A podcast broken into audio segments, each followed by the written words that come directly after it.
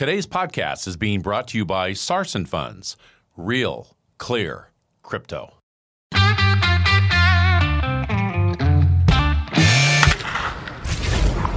Your daily game plan for success. It's Sachs in the Morning. Steve Sachs.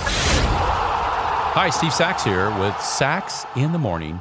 So, we're going to talk a little bit about some basic, rudimentary things today that really have helped me out in my life, and that's making lists. When I make lists myself to get things done, and I've been doing this for decades, and man, has it kept me in line. It's, it's really organized my life. It's almost like having a virtual assistant. So I make lists every night before I go to bed. And so when I get up the next day, I have a to do list right there, and you know, it keeps me on track. Now, what I do before the year starts is I have a yearly list that I make. I do one quarterly, I do one monthly, daily, and then, of course, my hourly one is the one that I wake up with every morning, and it's worked all the time. Matter of fact, it's never failed me. So what I do first on that list is I get the small ones out of the way.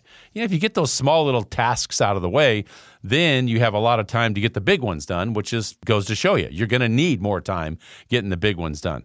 When I walk by my kitchen and I see the list staring there, instead of going to the refrigerator and wolfing down some food, I see the list screaming at me. And so I know that I have to get it done or it's going to impact the rest of my day. And I don't like that to happen. I don't like surprises. I like to get things done.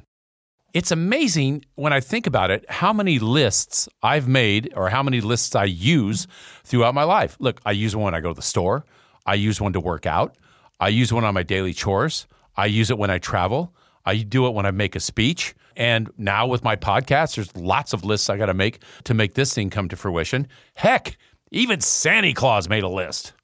So in making these lists, there's no way that I would have been successful from being a baseball player to go into finance, from finance to go into radio and, and, doing TV, or to becoming a speaker and doing my podcast now. It's all because of organization. People need to reinvent themselves all the time. And one of the foundations to doing that is having a list. It works for everybody. It doesn't have to work with just somebody that changes things all the time, it always works. So, as the saying goes, the road to hell is paved with good intentions. And the positive things you keep in your head are good intentions.